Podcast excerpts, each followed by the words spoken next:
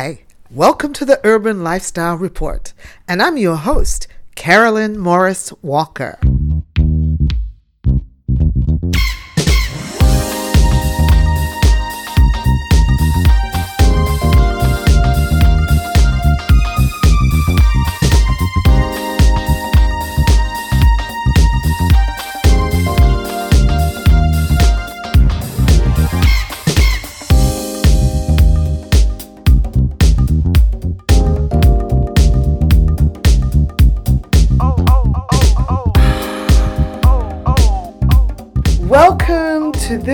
Episode of my legacy project, the Urban Lifestyle Report podcast, and I'm your host, Carolyn Morris Walker. Can I tell you, I'm absolutely thrilled and delighted to have with me Ishmael Waterman, a multi talented photographer, retoucher, and art director, as my guest on this platform that exemplifies blacknificence and black excellence. Urban Lifestyle Report is a space and a place to showcase the many talents of Black and African people who are often invisible, not acknowledged, and not celebrated in popular media for their talents, achievements, accomplishments that contribute positively to the community and to the world at large. So I'm delighted when I meet people in my community who are doing amazing and outstanding work in a plethora of areas. They're educators, they're creatives, they're influencers, they're game changers, entrepreneurs, in- innovators, artists, founders, investors, change makers who are igniting, building, and transforming our community in a variety of ways.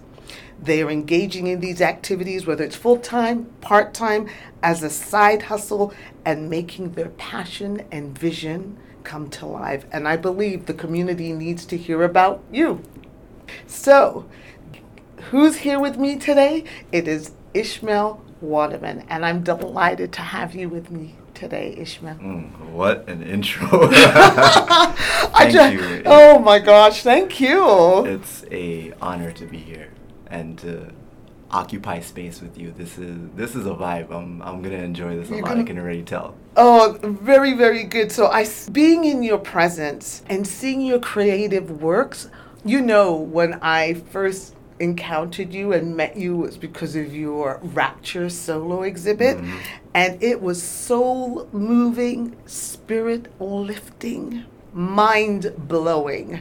Thank you. That was entirely the intention.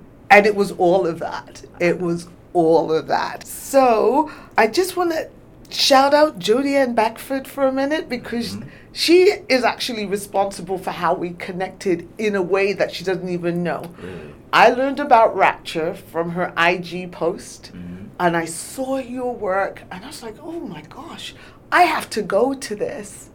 And secondly, she's responsible for this lovely piece of machinery that I'm recording on today. so Interestingly, this is the second podcast I've ever been on. The first one being Jody Ann's E Project. Okay. So that's a very nice little full circle. Full right circle moment, right? Mhm. So tell the people about who, give us a little bit of background about who you are, and I'll stop so that they can hear you are. I am. You know, that's uh, Broad?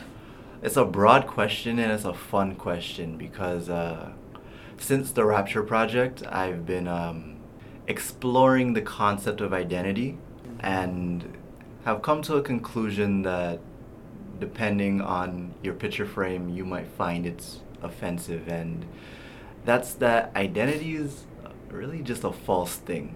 I, I can say what I've done. I can say things that I've achieved in my life thus far. Uh, as you introduced, I'm a photographer. I'm an artist. I am a composite artist. I am a brother, an uncle, a son, a friend, and uh, at times a mentor. I hope to expand on that Nice. in the coming months and years. About myself, I am an individual who practices their spirituality through their art. And I discover more and more of myself and what self is as I create my art. And that is an ever changing and ever expanding experience. when did you know art? What was the genesis? What, what, what was that thing? Do you remember that moment when you said, This is what I want to do? Honestly, it's a compilation of moments. Um, Okay. I've been shooting for 14 years now. Okay. And I can sincerely say that 13 of those years, I didn't know that art was what I was meant to do necessarily. Um, it was more so kind of just what I did. Okay. Um, I, I always brag that I've never had a job. I Uh, love that. I've always created and worked for myself. I've always found ways to manifest what I needed Mhm. and live accordingly. Uh, in the last year or so, starting uh, just before the Rapture project, actually, with a project that I'm still working on, a graphic novel with a, a dear friend of mine. Oh, wow. Um, You're just full of all kind of talent. Like we think talent, but you've got talent. I'm, I'm having fun right I now. I love it. I- that project, in conjunction with Rapture and a few other things I have going on, really made me realize that, oh, wow, I can actually just make anything. And uh, once that switch went on, it became very evident to me that what I meant to do is create. Because with the ability to create anything, it means I have the ability to steer perception. And I often refer to myself as a perceptual artist more so than a visual artist because Okay. I find creating something visual is just a stimulus. When you can create something perceptual where it moves the way you perceive, the way you think, the way you absorb, the way you interact, Mm. it uh it leaves more impact and can change the world. I love that. I'm going to go back to Rapture because that's where I feel this connection, how we mm-hmm. connected. And I remember. My contest winner. I am your contest winner. I love how life does these things. You know, and you don't even know that destiny is working things out for your mm-hmm. good while you're in the process of the moment and looking at it in the physicality and that Divine order from chaos. Right? So I'm like looking at it, I've got to buy the ticket, I've got to buy the ticket. And I was like, every day I said, no, I'm going to do it tomorrow, I'm going to do it tomorrow. And then I was going to do it Friday. I was like, definitely do it. And then I have this lovely email from you that I have won tickets and I am just blown away. and you asked that I make a video, and I love that. But the piece that I think hit me the most was that the universe wanted me to be at your exhibit. Even though I said I was going, the mm-hmm. universe was like, just in case, we're going to make sure she is there. And I brought a very dear friend of mine. And like I said, I'd seen the work on the IG page, but there is no accounting to seeing it uh, up close and personal. There is no words to the feeling and the essence of the work. So tell the people about the rapture. You know, that description, I, I wish I could humbly say like, oh, why are you flattering me? But like, no, that's what it feels like. That that's something that caught me off guard as well because when working on the images, I knew that they were special. I knew they carried an energy. I knew the energy that I placed into them. However, seeing it in a space and experiencing it, that room was vibrating on a love wavelength and it was to, to date and prior never experienced anything like it. I have every intention of bringing that experience to more places in the world. Mm, Um, that that was an affirmation of purpose. for real. That that's what that show was for me. That's what that project is for me, and I, I'm actively working on making sure I don't speak of it in past tense because it's still, still- it's an present. active thing. Absolutely. But that show was uh, awakening, very very awakening. what would you like to know about the project? Because it, there's so many layers to it, and I, am Well, not sure where to start. all I'm, right, so I'm, I'm so bad piece- at, at talking points without like. no worries, no worries. Okay, so the piece that so there's several pieces as you were speaking about the exhibit that resonated with me. Uh, one of the pieces when you said you traveled uh, to Europe, to Mm. Italy, and when you looked around, there was all of this celebration of Okay. the human form body, and what was missing was us. That was uh, an element of the conception. As he said, I was traveling. Uh, anytime I travel, I love stepping into spaces of worship, uh, especially whatever the primary space of worship is in that region of the world. I think it's very fascinating seeing how people connect with God. And with that being said, seeing what the commonalities are. Because in a lot of today's social politics, we look at what creates the differences between people. You know, you follow Islam, you follow Christianity, you are a Jewish person, you are a Hindu, Mm. and seeing those as like such different things. But realistically, especially when you take the time to really research all these different faiths, it's the same school of thoughts. It's very much the same school of thought. It's just different teachers. And we, we've all gone to school, so we know that a teacher can make all the difference in how a curriculum is delivered to you.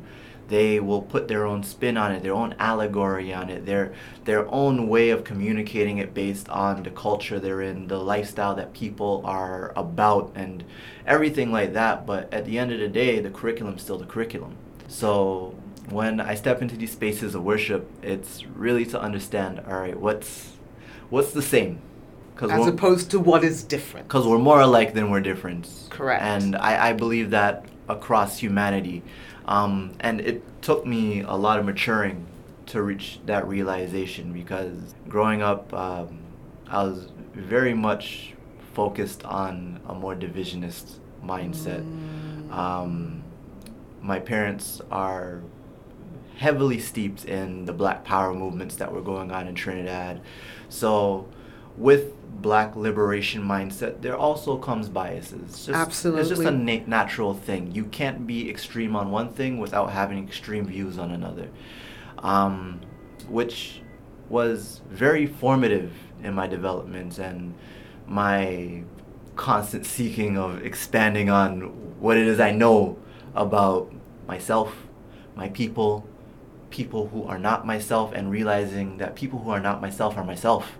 That that awakening is something that I have to thank my mother for For real. wholeheartedly because in everything that she taught me, she made sure that I had an upbringing that gave me exposure to all religions. We weren't practicing all the religions, we were just studying them. Um, I was raised in Islam, and one of the key teachings in Islam is to learn about others because if you position yourself from a mindset of xenophobia or a mindset of exclusion, you are failing to see God's creation. I like to call myself a citizen of the world um, because, okay, so I'm I, I'm a militant Black Power. I'm, I I tell people I love all people. I'm a citizen of the world. I love all people, but I do love Black people the most. Yeah. Uh, by Han- hands unap- down. unapologetically, Yeah. right? But that being said.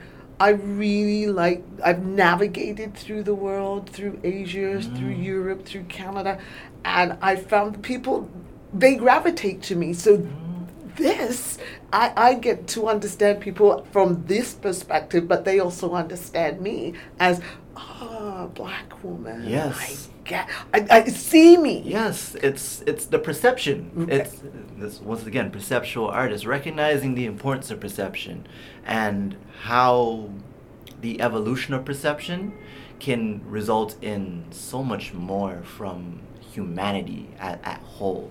Um, with with the Rapture project, I was exploring our eternal selves and what that means. So rapture being when God comes and takes the chosen one, chosen children and brings them up into heaven so that they can live eternally and that that whole allegory what it meant to me speaks towards the fractal nature of our existence That being said, you know, we are born, we live, we die, parenthesis on um, Right. quotation fingers, and then we're born again. Some call that reincarnation, some call that heaven, some call that hell, some call that purgatory, some call there, there's Variety. Endless names. Exactly. and names, words are they get in the way. They get in the way because we create um, a fixed idea of what these things are without understanding the full scope of what they can be. As I was saying with this project, I really wanted to explore what it is to be eternal. All of the depictions, even though I'm showing black bodies and I'm showing human form, they are a metaphor for spirit, for energy, for a continuation. So even in um, the big piece, it's titled He, which is uh, a Kemetic word for God or God of the flood or the creation God. That image is a vortex of bodies, 360 bodies being pulled towards the light. And I compare that to sperm racing towards the egg, or light being pulled into a black hole, or anything in existence that moves in that same spiral waveform.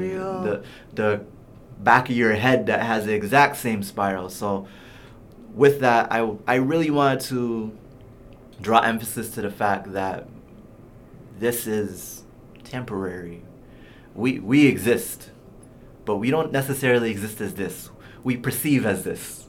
That's where my art is going and what what my intention is with the projects that I'm creating. I focus on melanated peoples because in this perceptual realm there is a active ignoring of us. So I want to And I think dismissive of us as well. Extremely. Extremely dismissive. And of us. exclusion. And exclusionary, of course. Of course. So with that being said, I one I want to highlight us Mm. because we exist here, And if not us, then who? right? I, I'd be doing something different. Exactly. I, I'd be focusing more on Halo Cult and making my tools rather than making images. But that's not the reality right now. The reality right now is I perceive us. I perceive that I am one of us, and Mm. I want to make sure that I exalt us because for a very long time we have been removed from all images that connect us to spirituality.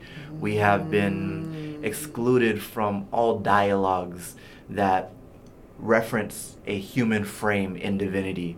And with that being said, I I want to make sure that by the time I'm ready to leave this plane, I've done a work that has shifted the way black people and melanated peoples across the world see themselves. Wow. Rapture. All I can say, people, you need to see this incredible work. And of course, we're going to leave your contact information and all of that because it was breathtaking. And I remember you asked me a question when did I know I was divine? And that stopped me up. I, I was like, huh? That was a really tough question for me to think about and digest. And when I saw the pieces and the love for us in our nakedness, which had this ethereal impact, oh, Ishmael, I can't even begin to tell you. You know, that's another thing worth mentioning. Black nudity, the black body, the way it's shown in today's culture. You you can't go on Google and type in the word ebony and expect to see anything wholesome. You know? Oh my So, gosh.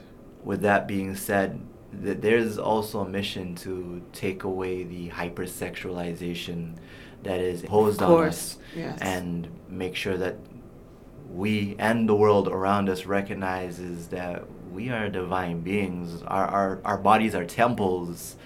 It it's gonna take a lot more than some images to to push this to the to the place it needs to be pushed to because at this stage most music is pornographic.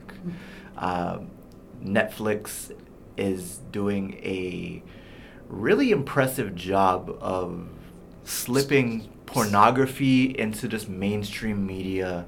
And though sometimes it's done in a way where it's like visually presented in a not raunchy way Mm-hmm. the intention is still there. And sexuality is a very divine thing. It's a very divine process.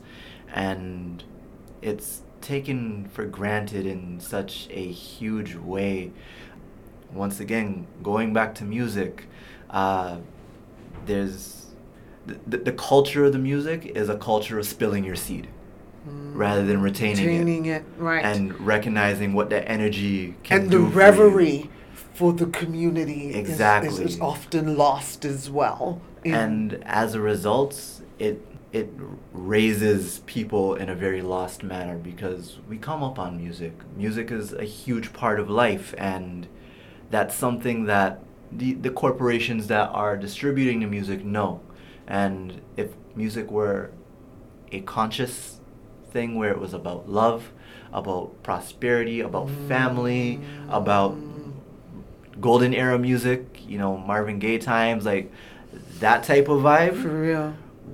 You would see a difference in the culture, Foundational music. Exactly. Culture music. Music is drugs and sex right now. and- Right. And the, the drugs of choice in music right now are scary. Like people are Singing about Molly? Yeah. I don't even know what that is. I'm like, Molly is, who is meth- she? Molly is methamphetamine.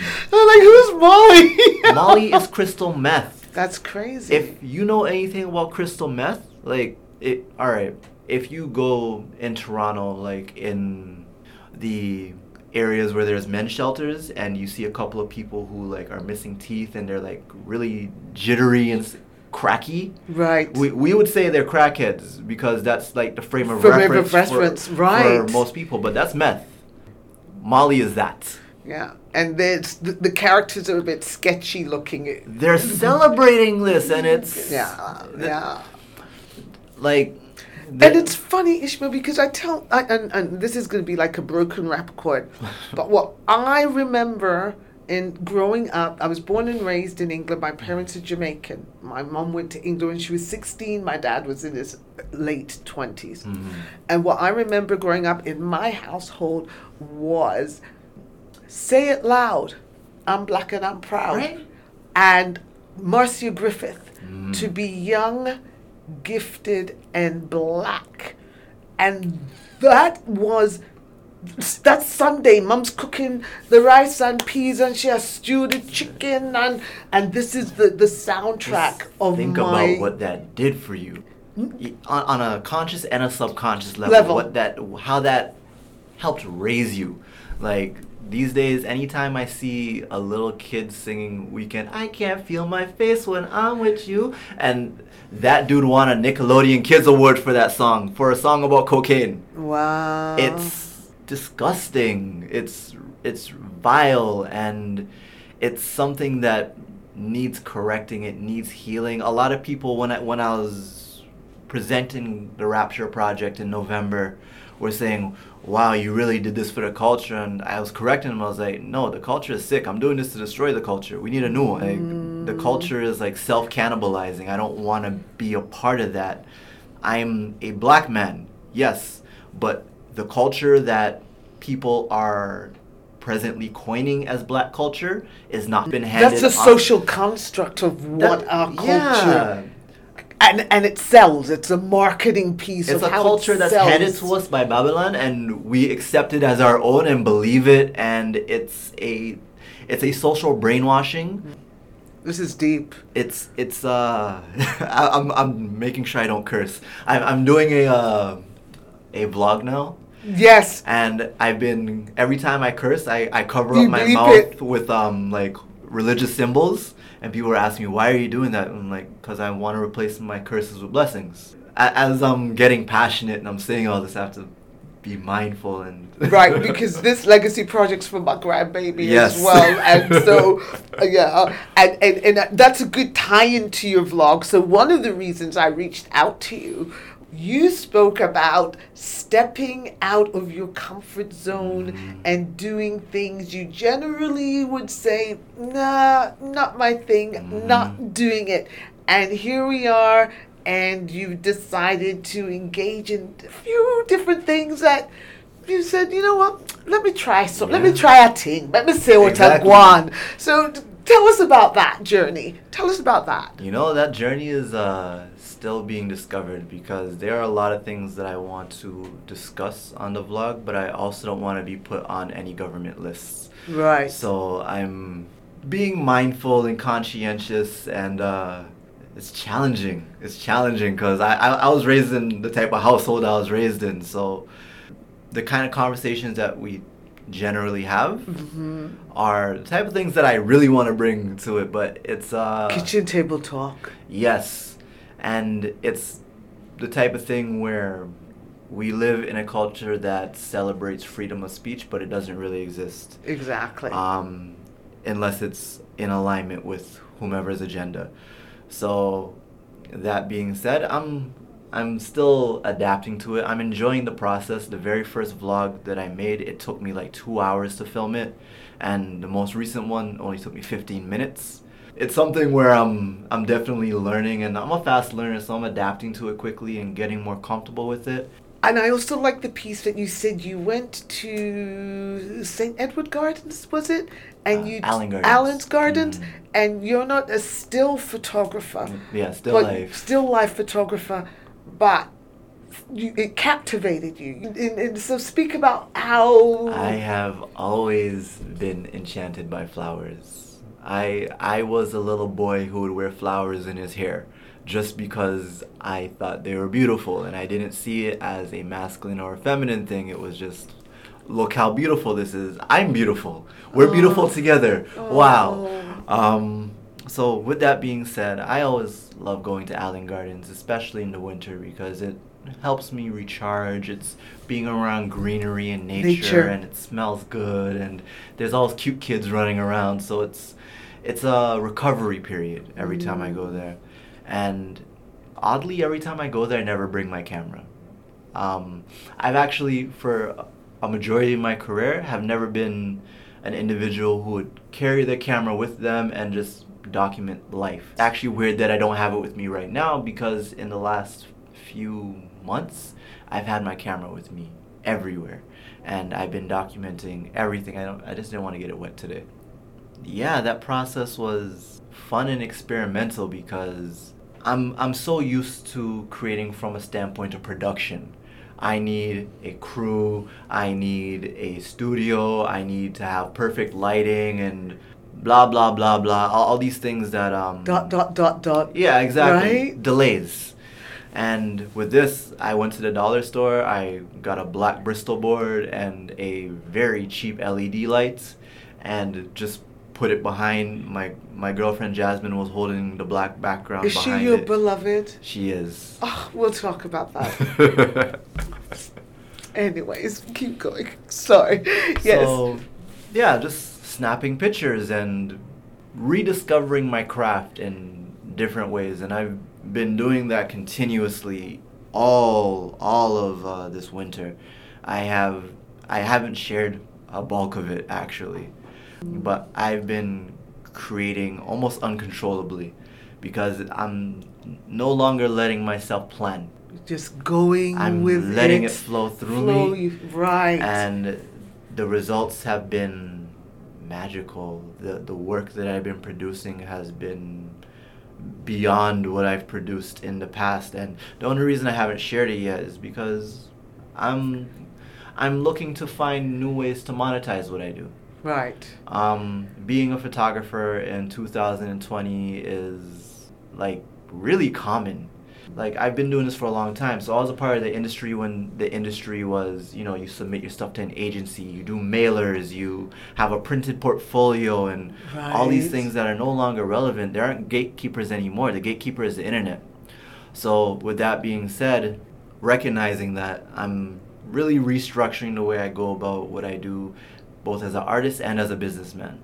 So it's been fun because the one, the few things that I've been putting out there, I've actually kind of surprised. People have been contacting me like, "Oh, can I buy a print of this?" It's I, I've been selling more of uh, the random one-offs that I've been making than I have of Rapture actually, which I find interesting. I but I also get it. Not everyone wants naked people on their wall. Well, I'm sorry. I have my eye on one of those pieces because when I wake up in the morning, it's what I want to see, and we'll talk about that. But I'm seriously, uh, I, I when I wake up, I have a space for it. My real estate wall space is very limited because I have a lot of I collect black art. You I live in a me. world of black art. Uh, somebody comes into my home, doesn't know who I am. They'll know that a black person lives here without even seeing a picture of me because I surround myself with Mhm.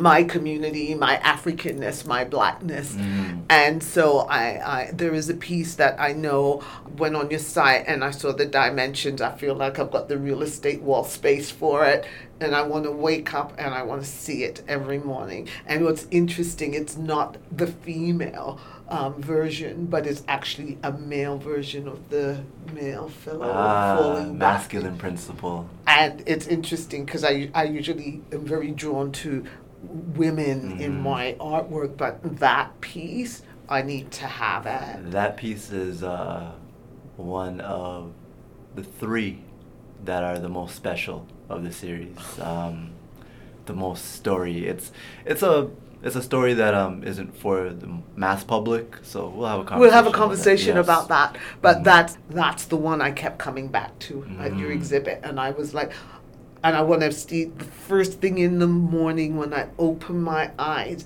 let's talk about 143 i love you Mm.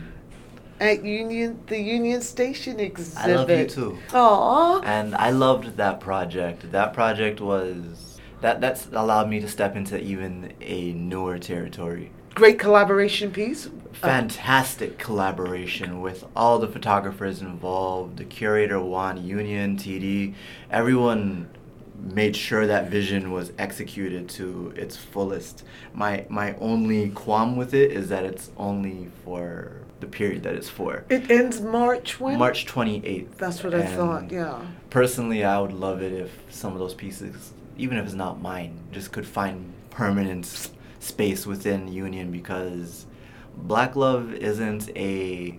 It's not popular. it- It's not a short-term conversation. It's an ongoing dialogue, and real? it's something that deserves continued dialogue and continued presence and continued visibility. I find that, especially like in mainstream, uh, the only time like if I'm walking down Dundas Square and I see an ad that depicts a black person who's in a relationship, it's either interracial or queer or uh, vague, and you're not getting a sense of like just a black family unit. That's that's actually something that's kind of hidden from the mainstream media at this stage, which uh, I have my theories on it, which is like part of one of the vlogs that I can't do. But um, but isn't that speaking to the invisibility of who we are? Um, the whole idea that there are these loving black families. I've grown up in a loving. Ah, so did I. Right, and exponentially, we could go cousins and aunts and both sides, and we have that So that it's- common it's a strange thing So- but we don't see it. I don't see it in mainstream media and friends of mine who like work in media will often approach conversations about black love or black family from a standpoint of trauma. I, I also understand because there's a lot of trauma in the black community. That's a very real thing. However, it still throws me off that it's the main conversation rather than just recognizing the black family as well. Like the Cosby family, the the Banks family, that that concept still exists in real real. life. It's not just A television. it's not just some television thing from the 90s. That's Like, right. That's still a very real dynamic. However, it's, and a real part of the black experience that Yes. we often feel like you know um, the whole idea that we do generally grow up in single uh, women homes and the Mhm. lack of the presence of a of a father figure Mm-hmm. and not to negate that does happen but there's also this other part of the There's story other part of that it. we don't hear and about then like there's nuance because well, my father and my mother broke up when I was 11. My father was still in my life though. right I'm going to Trinidad this Friday to go see him. We have a wonderful relationship. right And that's something that doesn't exist in media. That's not being presented on the grand scale of things. It's uh, it's hidden, it's concealed, and it's it's very intentional. Um, I, I've worked in advertising for a long time.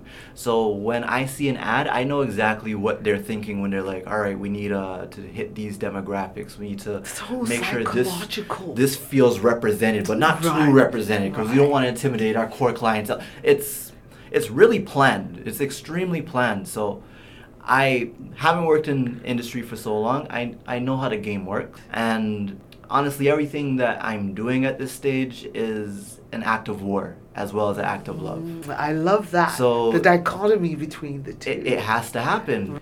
Change is needed, and change isn't going to happen by doing things passively or, you know, not taking action. Mhm. There, there's endless conversations about blackness and uh, being a person of color and being a woman or being a man and emotional vulnerability and conversations are great. They they uh, spark things. However, actions are what's needed. That's right. And like I was at a panel yesterday, and it had nothing related to the topics we're talking about today, but it was a panel about business and developing in business and things like that, and I found it really strange because a lot of the conversation that they were having on the panel was stuff that like I've already heard on YouTube.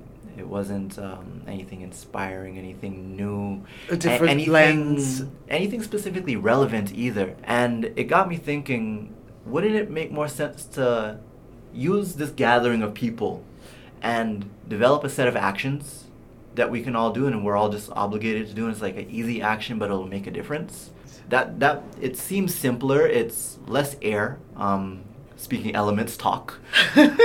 And it it's more earth and fire. It's action. And Right. it's something that gives people something to take accountability for rather than just giving them something to think about.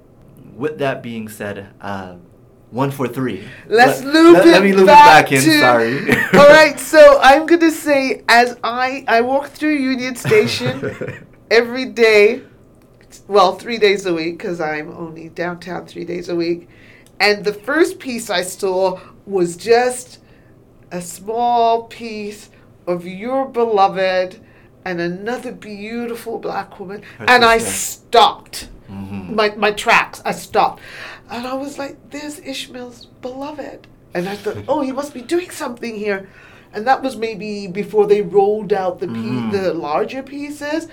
And every day I will meander through and stop and look and, and chat people up too. I, I have to tell you, I chat up all kinds of people. Oh yeah, I know this photographer. I appreciate that. Yeah, I, I yeah, I chat people up and talk about the work and just for me, it was it's it's so refreshing to see black love, Mhm. the power, and it's cross generational. So, bringing it back to the importance of the visibility of the black family, I chose to photograph myself and my siblings. Beautiful, beautiful. Because those are the people in this world who I have the most unity with. Those are the people who, in addition to my parents, raised me and check me on my nonsense all the time. Those are the people who encourage me and believe in me and celebrate me in a way that no one else can. I received so much praise on the night of Rapture, and all of it was like, yeah, thanks. But when my sister was bigging me up, when my mom was bigging me up, when my brothers were bigging me up, I was in tears. That was extremely important to me to make sure that one, I created that visibility of us, and in addition to that, what we represent. Um, I was wearing a big ankh on my chest. I noticed that, and yes. The four of us were in the formation of an ankh because family is life. And I wanted to make So sure deep. that it was something that anyone who knows even like a little bit about what the ankh is, it subliminally just imprints on their mind and lets them recognize levity because the culture around us is about destruction and we need more liberty. I love that. Words of encouragement for creatives, artists, particularly in this new world order that we, we live in. You spoke to it yourself how Mhm. before there was a whole process about as a photographer or just a creative. It doesn't even have to be a photographer because I feel like the, the genesis is the same Mm. drive. It uh, is. We're, we're, we're words of en- en- encouragement.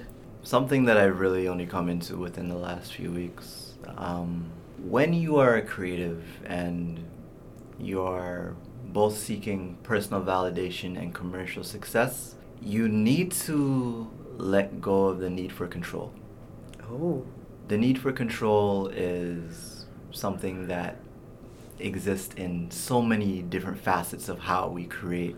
Um, for example, visual artists will look at their old work and feel some kind of disdain towards it because they've outgrown it so much and they might want to delete it from their page or tear it out of their portfolio or whatever.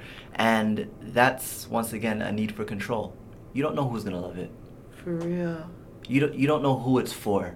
Sometimes you just have to let things go to the world because it's not yours anymore. You created it for the world. Oh.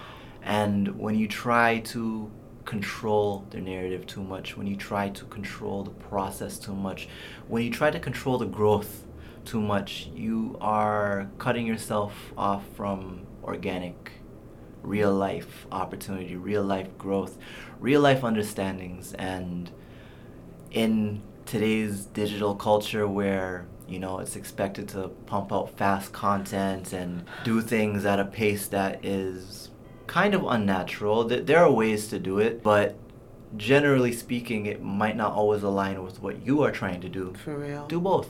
Like for me i'm realizing that my fast content is i can do composites.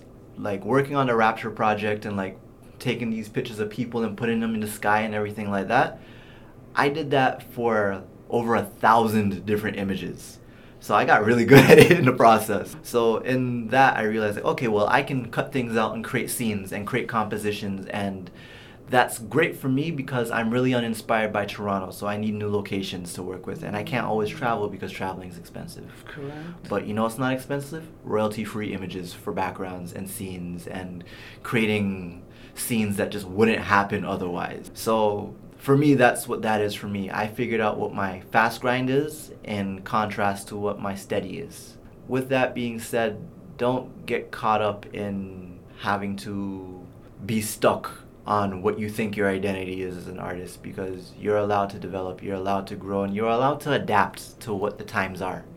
And the piece that resonates with me when you say that, so my son the other day rang me up and he was like, Oh, mom, I, want you to know that I listened to all of your episodes of your podcast. But you know what, mom? It sounds like you're just starting out. I said, That's because I am. So am I. and part of it, I said to him, is that you've got to start somewhere. Mhm. You've got to start. And these episodes are going to be the foundational episodes that when I look back, there will be some kind of growth, I would hope. Entirely. Right? As Entirely. I as I do more, learn more. But I just thought my son was so funny. And I'm and I'm good with that because I started. This makes me go to another point. We're never not starting out. The ah. culture is always changing. The medium is always changing. As individuals, we're always changing. I have 14 years experience as a photographer, but if I'm being completely honest, I feel like I'm only figuring out things now. I'm just starting to get a grasp on what it is I want to do. And I've gone through this many times in the past. And at this stage, I'm looking at like, all right, I need to make sure I'm maneuvering like these young kids because they're always the future. I don't want to be like many of my peers who have been shooting for 20, 30 years and are frustrated with the way things are now because the industry has changed so much or feel like there just isn't work anymore. Like, I'm gonna create it. Simple. I don't need the validation of brands or Vogue or any, Any of of that. that to to make me feel like I'm capable of doing this. I'm doing it. So that would be my advice to anyone who's developing in their Just craft. do it. Just do it. Recognize that you are always starting, you are always developing, and you are allowed to adapt and try new things and fail and succeed and have more. I encourage you to have more failures and successes, and share the failures too, because in today's culture, people care more about the process and what happened to get to the finished product than they actually do about the finished product. So, tell me about the vlog in terms of I think you're awesome. I Thank you. You're very natural. You come across very. Um, I, I liked the spa voice the other day. that, that, that, that, was, that I was like, yeah, that's so on point. I gotta I, gotta I work got a on couple that. of um a couple of messages off of that. I was like, I'm taken. I, I, I, I could see how that would happen because that was like I was drawn in immediately. So, as you continue this vlogging, are you more comfortable with it? Because you, you, Yeah, all I had to do was get past that first mental hurdle, and now it's easy. At this stage, it's just finding the time to sit down in front of the camera and make sure I'm staying relevant while I'm doing it.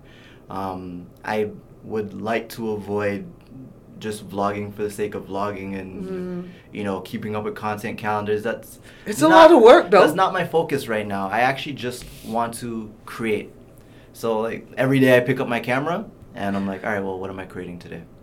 And sometimes it's a vlog, sometimes it's an image, sometimes it's just photo journaling, sometimes it's street photography or flowers, or just whatever grabs my eye that day. And it's awesome. so long as I stay in that mode of creation, I feel good. With the vlog, I, I have some plans. Like, I know I want to do tutorials. Um, I know I want to be more educational on it in terms of what I do as a craft.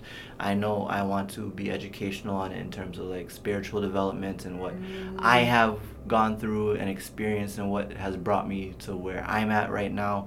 I have a lot of brothers who hit me up and want me to speak to them on the ones or on the vlog on Oh, wow. that kind of vibe because you know pe- people know me I, I i'm very aware i have an energy i'm very aware I, I have an aura and sometimes i intentionally emit it sometimes it just kind of does its own thing thing. hmm but that took work and a lot of research and then a lot of forgetting the research and then relearning the research Yeah. and remembering the research and the power. and then Right. a lot of letting go of all the research because I'm, I'm learning more and more that the more external things I learn, like zodiacs or numerology or, you know, tarot, things that are outside of me, they're outside of me, meaning they they aren't I am. Oh, that's deep. So with that being said, I've been diving more and more into that and recognizing what I am as an entity and what that means and how to um, convey that in my craft, convey that in my interactions, and make sure that every every direction that I place my energy, I, I'm doing so very intentional at this stage. So yeah, that that's where the vlog's going as well. Ishmil Waterman, you are blacknificent. You are black excellence. Thank you. How do people get in touch with you? How do we find you? Are are we almost done already? I don't even know. I, I, I wasn't even paying attention to. Um. I just been talking and talking and talking. I and hope not. You can reach me at ishmilwaterman.com. I S H M I L, no A, no E. my, my name is spelt phonetically. My my father didn't look at any references when spelling it. He just kind of sounded it out and it stuck. I think if you just type in my first name, I pop up pretty quickly because of that. My last name is Waterman, Waterman. I am a Pisces, Scorpio moon, Cancer ascendant, so I'm very watery, very flowy. That's uh, a, a big part of the energy. That's evidently. pretty awesome with that last name and that connection. Yeah. Wow, Mhm. that's deep. I keep saying that's deep. yeah, my website, my social media handles are all that Ishmil Waterman, and I'm really accessible. So you know, hit me up. One of the things I was most taken back, and it, and it touched me. I'm gonna go back to the rapture. Was the black love I saw between you and your beloved. Oh, you should see the smile, people. Oh, there's there's no words. And and you were speaking about your piece, and you were acknowledging how your beloved had helped in the process, and I was like, yeah. So, black love, you live it, you breathe it. Jasmine is. It's so hard to find words that even do her justice or do justice to what she brings into my life. I'm by nature an extremely floaty person, uh, an extremely, my head's always in the clouds. And she does such a magnificent job of making sure my feet are on the ground and making sure that whatever my flights of whimsy are, that I apply myself in the physical realm to bring them forward. And that is something that I had sought for so long in my life. And I, I remember our earliest interactions, and actually, one of our first real interactions was me initiating in that type of energy. And that's that's what she has been to me. She she is my rock. She I she holds me down and I lift her up and we our our dynamic is movies aren't as good as this love. Well, listen, I listen. I I um, love black movies about love. My mom and I we go out to a lot of movies in uh, Queen and Slim. I haven't seen it yet. Oh. I, I just saw the photograph recently Oh, and that that oh, that was great. That was uh that took my breath away. And you know what I loved most about the photograph? It's probably the first black love movie I've seen that wasn't the typical American struggle love story. It was like just really genuine. It was simple and it happened naturally and it was it was all relatable. It didn't feel like a a Tyler Perry attempt to shit on black men in, in some in, in some aspect of the movie or what what's the woman who does Scandal? I can't remember her name. The way she always always places a black woman with a white man in power as though mm. that is the, the precipice. And what I loved the most about the photograph, it, it was just real. it was it- real. it's it's exactly what black love my my experience of black love has been. And uh, my mom and I just went to see the photographer, or the f- the photo. Yeah, I think it's Mhm. called the photographer, uh, with Issa Rae. The photograph, yes. The photograph? Yes. and I oohed and awed through it because it was how they just looked at each other longingly. Right. It, it was it was not what was being verbalized that moved me. It was the essence of what they how they looked at each other, and I guess I'm a hopeless romantic at heart, and I was all over it. I straight. I was like, he looked at her, she looked at him, and I was like, oh, I can't even put words Yeah, to it, they- right? They, captured that energy beautifully. It was so beautiful. And so, again, the whole idea that as we're watching movies and we are taking ownership to speak about our love relationships in a real way, um, not Hollywood Hollywoodified or Mhm. someone's idea of what they think. Is it Lena Waithe spoke about the, the um, one of the producers writers of Queen and Slim?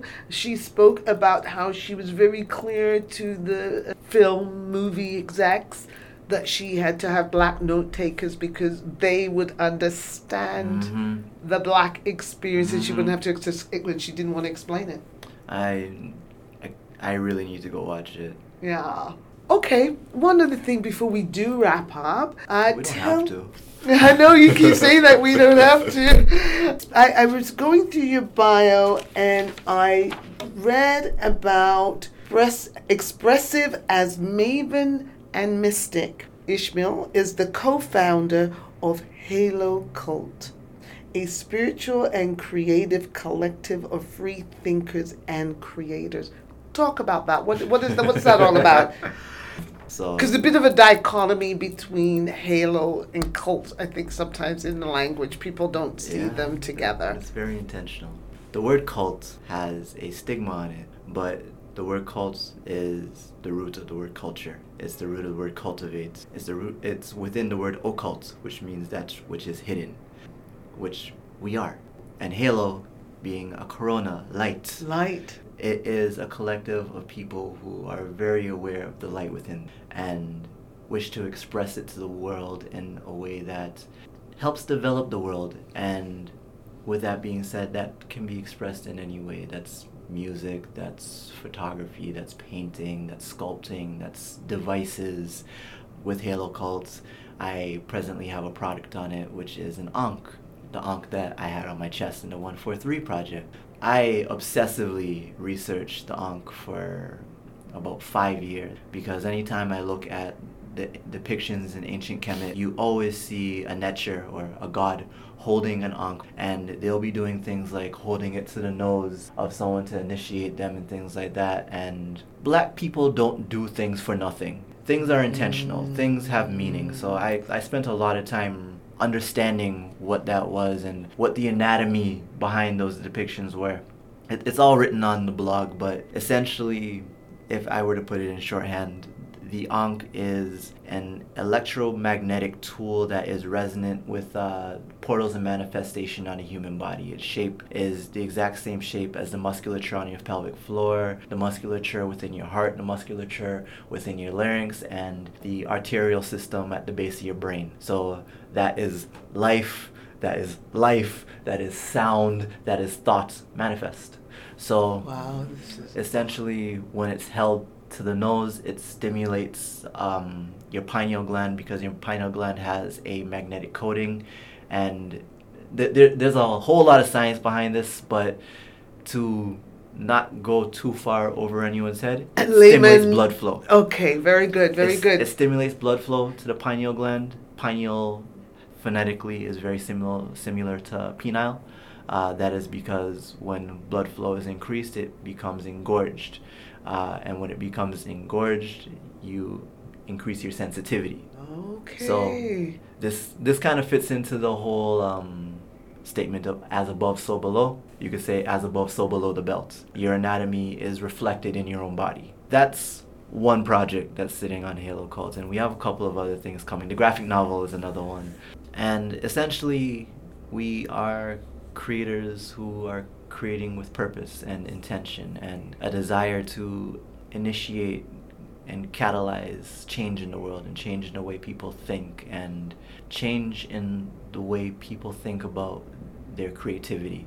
Because like once again coming back to music you can probably list about a dozen rappers who are rapping about their right now.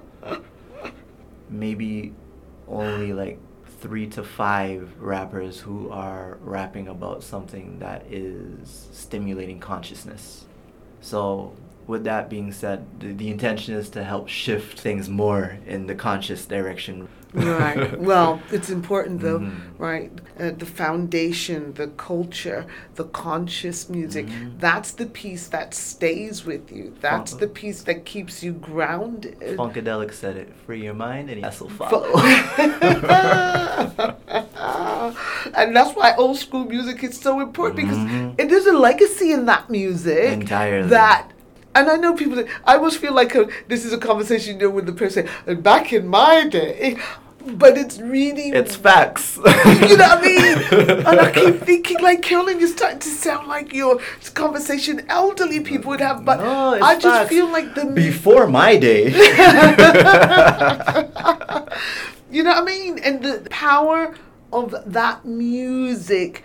Every Tuesday morning, I listen to community radio and the DJ does, I don't want to call out any names, but, well, maybe I should.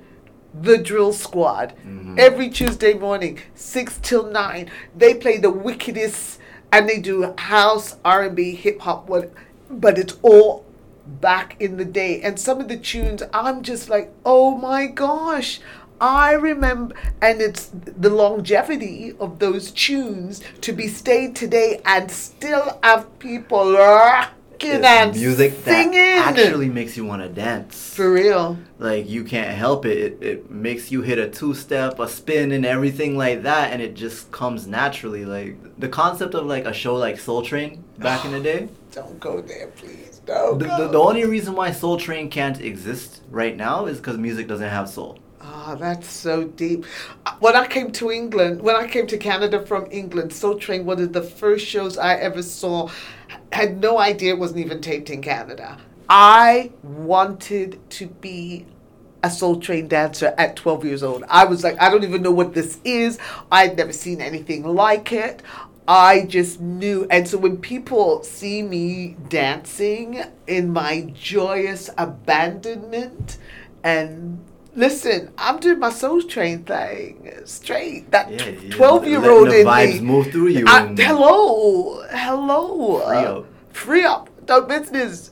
She said, what happened to that little girl over there? Me happy, the music, man. The music, the music. Ishmil, I am to wrap up with you. I don't even know. This was so deep.